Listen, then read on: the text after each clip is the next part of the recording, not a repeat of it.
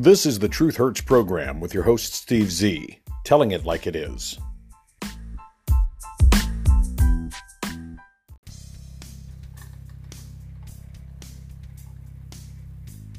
Good morning, everybody. It is the Truth Hurts program. It is the first day of July 2021, which means now we are in the seventh calendar month of the hopefully first and only term of gropey Joe Biden in the White House. Lord help us and God bless our souls. But let's not talk about gropey Joe right now. Let's talk about something called miscarriage of justice. Remember when white privileged people would get off from killing, let's say, a 13% AA hyphenated American minority on a technicality like the cop didn't read him his rights all the way, or there was a siren blaring in the background when his rights were read and he didn't understand them.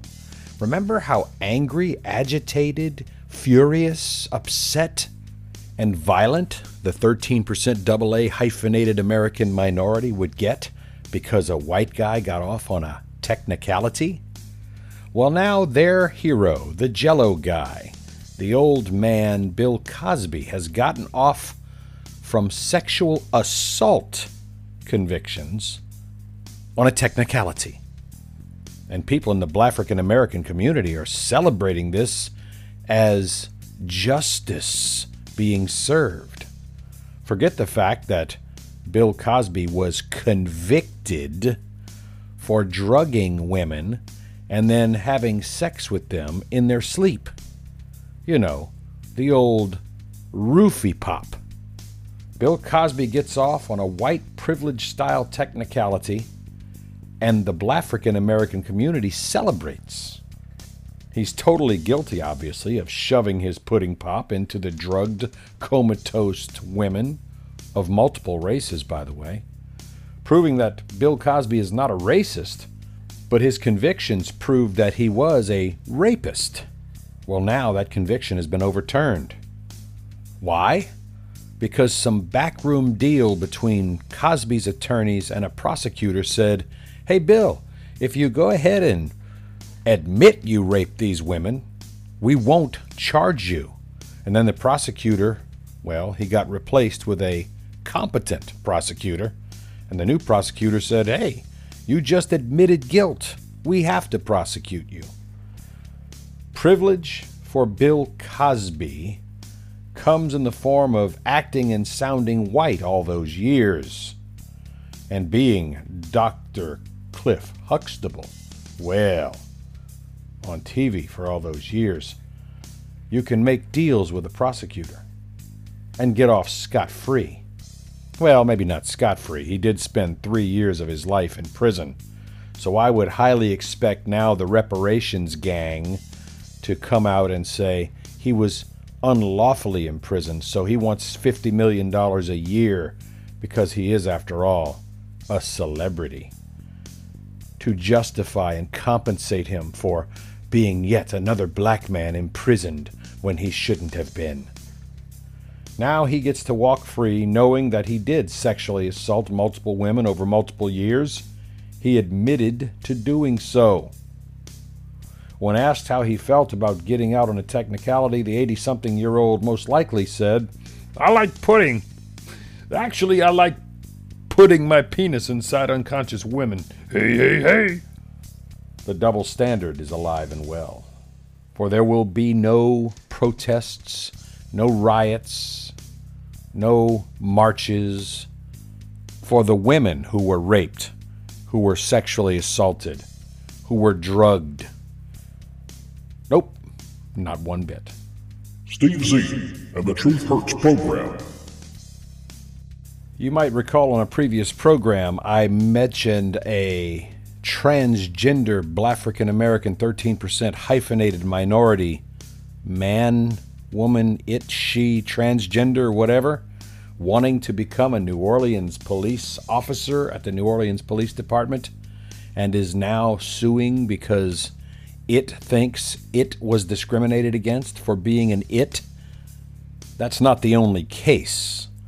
Many transgenders in many types of employment situations are now banding together to try and force companies to be more inclusive of their freakish lifestyle, of their aberrant behavior, of their non binary, made up transgenderism. We'll see how far this goes. But the whole notion does make you kind of think, doesn't it? Sodom and Gomorrah, maybe? You betcha. New Orleans Minority Ethnicity Sexual Orientation Victim Status Hotline. May I help you, baby? Um, yes, I was trying to apply for a job at your department to become a police officer. They told me yes I could, and then they told me no I couldn't. I wants to file a complaint. What your name is, baby? My name is Karen. Figures. What? Nothing. What's your last name, Karen? My last name is Ann Lovin. Excuse me? My name is Karen Ann Lovin. Oh, I see. So your name be Karen and Lovin. I guess it. Well, at least that's my current name. Your current name? Yes, I used to be Carl Loving, L U B B I N G, but after my journey to transition began, I changed my name to Karen Ann Levin, L U V I N. What's your race? My what? Your race, your ethnicity? Is you black or white or what? You Chinese or something? Excuse me, I don't think you can ask stuff like that. Chinese or something seems a little biased. Okay, so you Chinese. Got it. No, I am not Chinese. I am not of Asian descent. I am a light skinned African American transgender woman. Uh huh. My mama said my daddy was a black man and she was a white woman, so I guess I'm mixed race, as my big ass will confirm. Also, my darker skin, my tight curly hair, my luscious full lips, and big hips. My mommy always said I would have made a pretty girl, so here I am. Okay, baby. Looks like we got off track. Why you be calling today? Well, I applied for this job to be a police officer here in the Big Easy, and they said they were going to hire me. Uh huh. And then they sent me for all kinds of tests. Physicals, where they looked at my naked body, which I was not too comfortable with because I'm still transitioning. Mm-hmm. Then they did a psychological evaluation, Preach, baby. and then they checked my employment history and my military background. Yay. Well, anyway, all this took quite a long while, and I had just had a soy latte, so I decided to go to the little girl's room.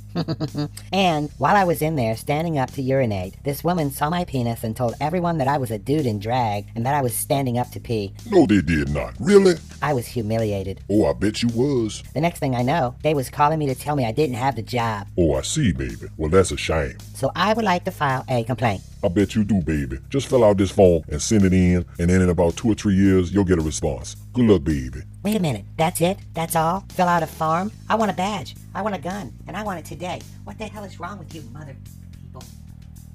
Steve Z and the Truth Hurts program. Much to the ire and the anger of those on the left, the United States Supreme Court has sided with Arizona on voting restrictions, according to Politico.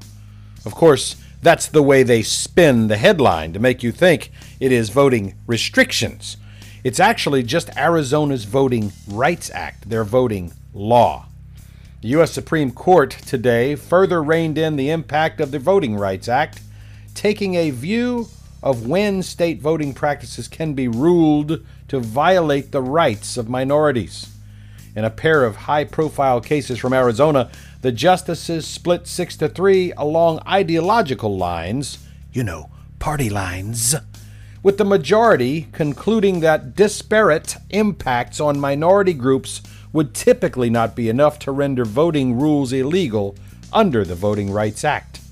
The decision addressing Arizona's bans on out of precinct voting and a practice critics call ballot harvesting could make it more difficult for voting rights activists to challenge a slew of new voting restrictions that Republicans are seeking to implement in various states throughout our nation.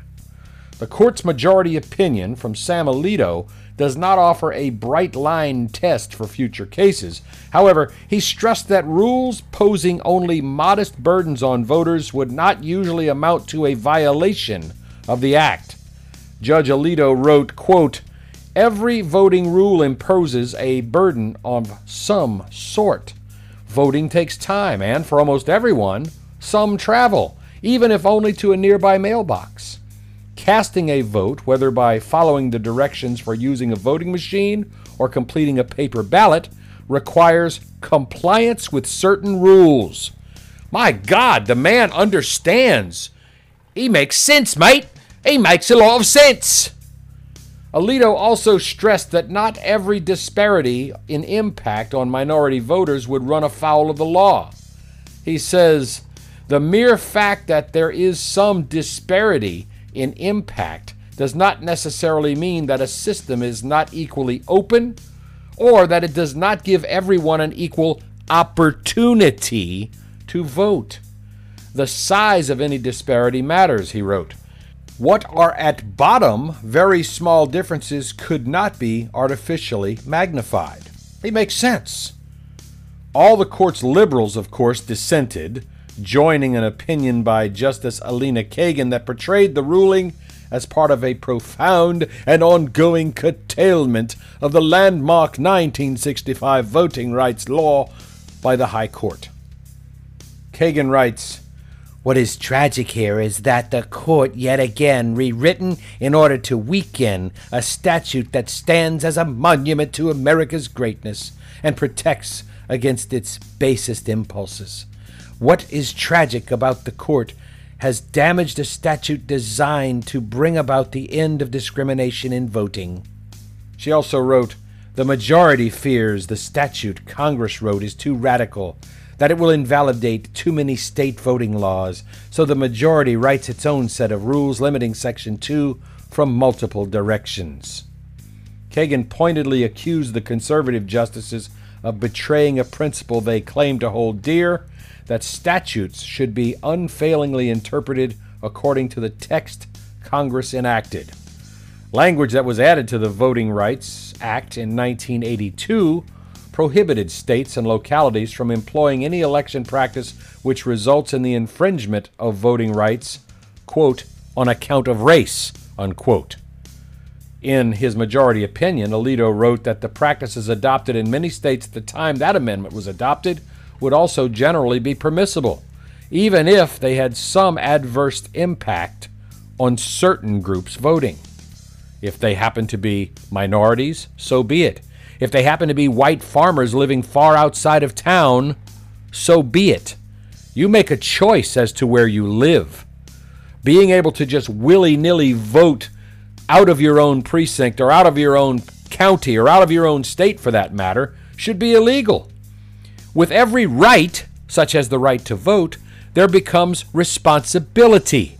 The responsibility to get to the polling place and vote on time under the rules and guidelines of the voting system put into place by your individual state. It's called states' rights, idiots. Alito also wrote We doubt that Congress intended to uproot facially neutral time, place, and manner regulations that have long pedigree or are in widespread use in the United States. He also noted that in 1982, most states required nearly all voters to cast their ballots in person on Election Day and had strict limits on absentee voting, as it should be.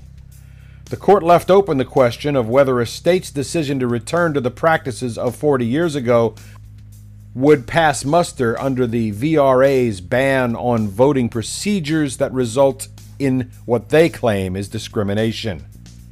In a suit the Justice Department filed last week in Georgia over its newly enacted voting rules, the gropey Joe Biden administration's lawyers seem to be trying to steer clear of the uncertainty about the so called results test. Instead, the Justice Department based its suit entirely on the claim that the state's changes were motivated by a desire to limit African Americans' voting strength. There was no motivation for that purpose.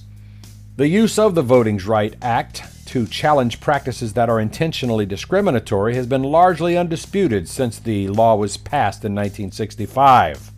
The cases decided Thursday at the Supreme Court level involve challenges to a 2016 Arizona law banning what critics call ballot harvesting. And that's exactly what it is.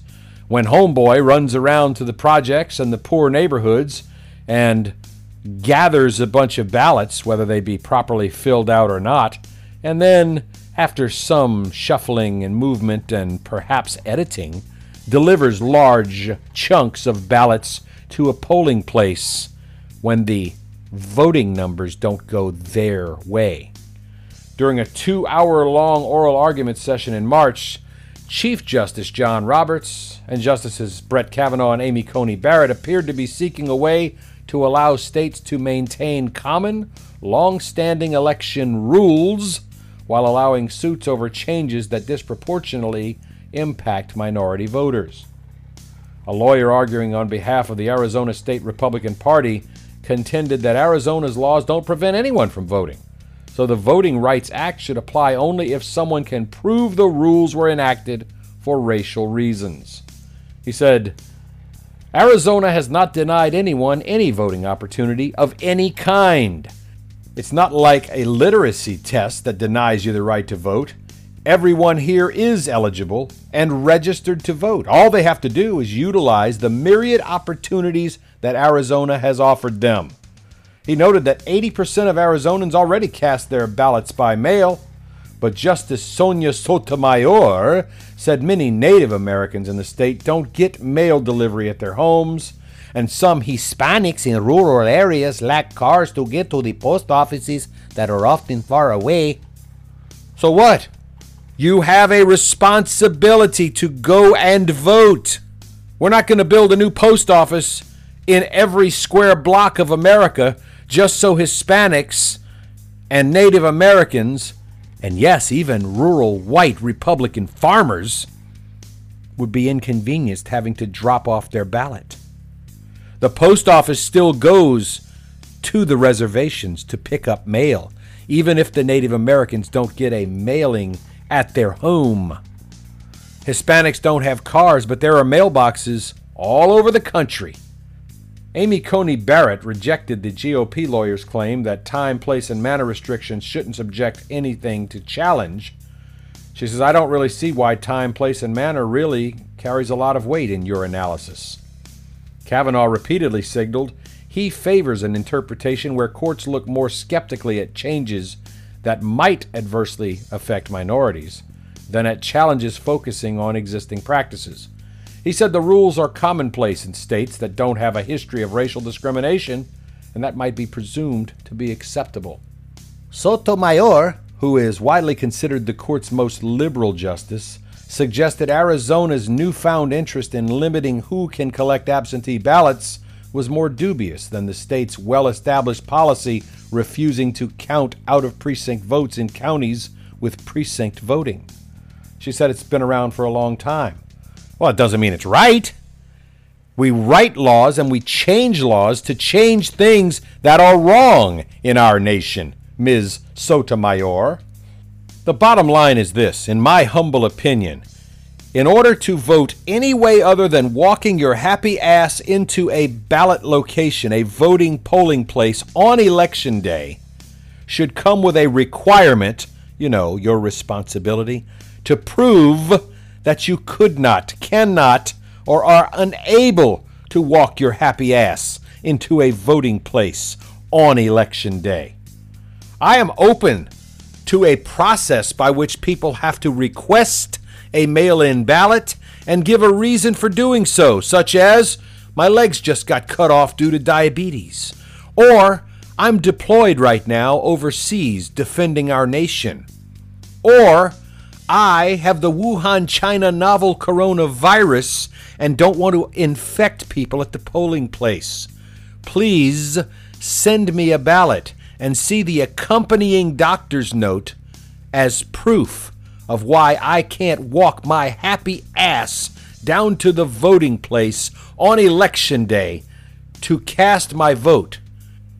Otherwise, let's start voting American Idol style, where everyone, because everyone should have their free Obama phone by now, should be able to vote and their electronic serial number ID on their phone, along with certain other registration information, would allow you to cast a vote. Oh, but wait. I have four cell phones. Hmm. Does that mean I get to vote four times? Does that mean the drug dealers in the hood with three or four or five burner phones would get to vote four or five times? Wrong. The only way to assure fair elections in these United States of America is for each person registered to vote having to go vote in person, present an identification showing who they are, casting the ballot once and only once. And if it's a little bit more inconvenient for Farmer John Smith to drive into town to vote, so be it. If it's a little more difficult for Letitia Watkins to get from the projects to the voting place at the nearby public schoolhouse, so be it. That's the truth. And unfortunately, the truth hurts. Nasty Nazi Nancy Pelosi has selected turncoat Republican Liz Cheney to serve on the January 6th Select Committee. Well, are you not surprised? This way she can say it's a bipartisan committee, even though Liz Cheney is about as Republican as I am a black female. Speaker Nazi Pelosi has named the Republican from Wyoming to serve on the Select Committee investigating the attack on the Capitol by a mob of people which included Antifa, BLM, and some pro Trump supporters. Of course, this move was not quite a surprise since Cheney has emerged as the most prominent critic of Donald Trump on the Republican side, claiming he had a role in instigating the riot. But for Pelosi, it represents a strategic choice, ensuring that Congress's so called special investigation remains bipartisan, regardless of whether or not Kevin McCarthy fills out the committee roster with a single other Republican member. Pelosi said, That gives us great confidence that we will be able to work in a nonpartisan way for the people. McCarthy was much less enthusiastic, saying moments later that he was shocked that Cheney would accept the post. Really, Kevin McCarthy? I'm not shocked at all. Cheney hates Donald Trump and will gladly serve in any capacity to try and pin the blame on the Donald. To lead the committee, Pelosi has tapped Representative Bennie Thompson, a Democrat from Mississippi, chairman of the House Homeland Security Committee, who had authored the bill which created that independent commission. He said, We have to get to the bottom of finding out all the things that went wrong on January the 6th. Also on the committee, Zoe Lofgren of California, Adam Shifty Schiff, of course, Pete Aguilar of California, so far all three California, Stephanie Murphy, a Democrat out of Florida, Jamie Raskin, a Democrat from Maryland, and Elaine Luria, a Democrat of Virginia. Remember, it was Liz Cheney who voted to impeach Trump over that January 6th event, in which Donald Trump was, of course, acquitted, meaning not guilty. She supported an outside commission which was recently dumped by GOP leadership over criticisms of Trump and persistent falsehoods about whether or not there were election problems in the 2020 election. Now, just how and why and where and when this select committee will proceed remains unclear. Thompson declined to say when the investigation would even formally launch, when it could end. He said, I can't give a timeline. We'll let the facts help determine how long we'll meet. The facts? The facts? Senator Thompson? You people are on a witch hunt. You could give a damn about facts. And that's a fact. According to Politico, there's not a healthy environment inside the Camel Toe Harris vice presidential office, an office that Politico says is rife with dissent. The article begins When Vice President Kamala Harris finally made the decision to visit the Mexico border last week, people inside her own office were blindsided by the news. For days, aides and outside allies had been calling and texting with each other about the political fallout that a potential trip would entail. But when it became known she was going to El Paso, it left many scrambling, including officials who were responsible for making travel arrangements, as well as others outside the VP's office charged with crafting the messaging across the entire Biden administration. The handling of the border visit was the latest chaotic moment for a staff that has quickly become mired in chaotic moments. The Camel Toe Harris team is experiencing excessively low morale porous lines of communication, and diminished trust amongst aides and senior officials. Much of the frustration is internally directed at Tina Flournoy, Harris's chief of staff, who's been in politics for years and years. But it should be directed at Harris herself, the woman who slept her way to the top, or perhaps slept her way to the bottom. In interviews, 22 current and former vice presidential aides, administration officials, and associates of Biden and Harris described tense and at times dour office atmosphere. Aides and allies said Flournoy, in an apparent effort to protect Camel Toe Harris, has instead created an insular environment where ideas are ignored or met with harsh dismissals and the decisions are dragged out over time. Often, they say, she refuses to take responsibility for delicate issues and then blames junior staffers for all of the negative results that come. Much of that ire is aimed at Harris's chief. Two administration officials said the VP herself also bears responsibility for the way her office is run. It all starts at the top, Cameltoe Harris. And this was what was said by one of the administration's officials, who, like others, request anonymity to be able to speak candidly about such a sensitive matter without Camel Toe Harris flying off the handle and firing them for no reason. One of those administrators said people are thrown under the bus from the very top, there are short fuses, and it's an abusive environment. Another person with direct knowledge of how the Harris vice presidential office is run said, It's not a healthy environment. People often feel mistreated. It's not a place where people feel supported, but a place where people feel treated like shit.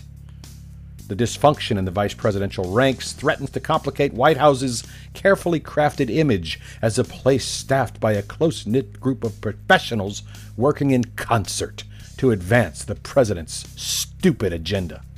It's pronounced enough that members of the president's own team have taken notice and are concerned about the way Harris's staffers have been treated.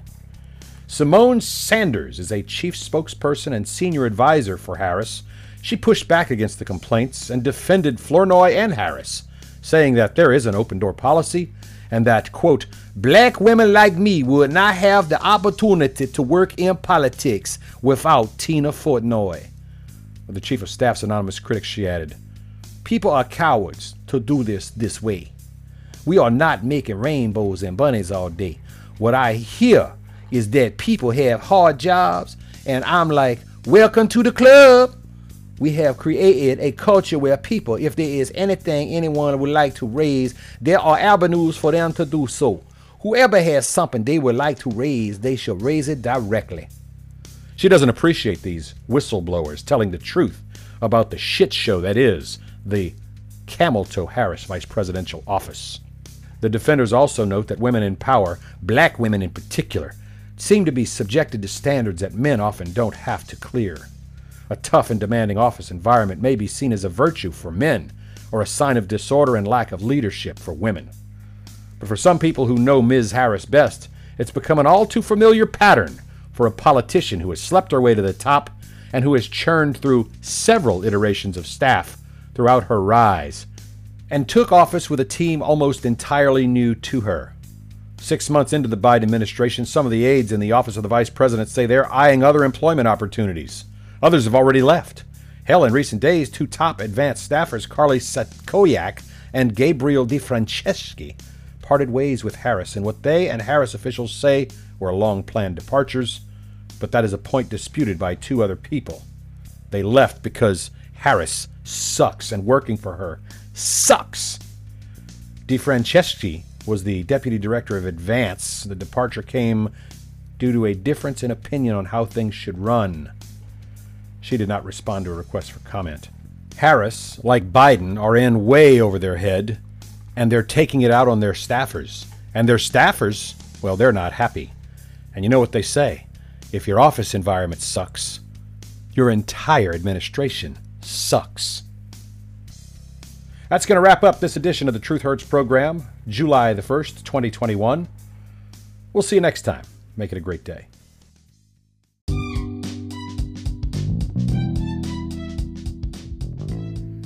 Thank you for listening. The opinions expressed are protected free speech under the First Amendment to the U.S. Constitution. We apologize if you were offended, but we retract nothing. Background music by Jason Shaw and Audionautics. Copyright 2021, The Truth Hurts Network.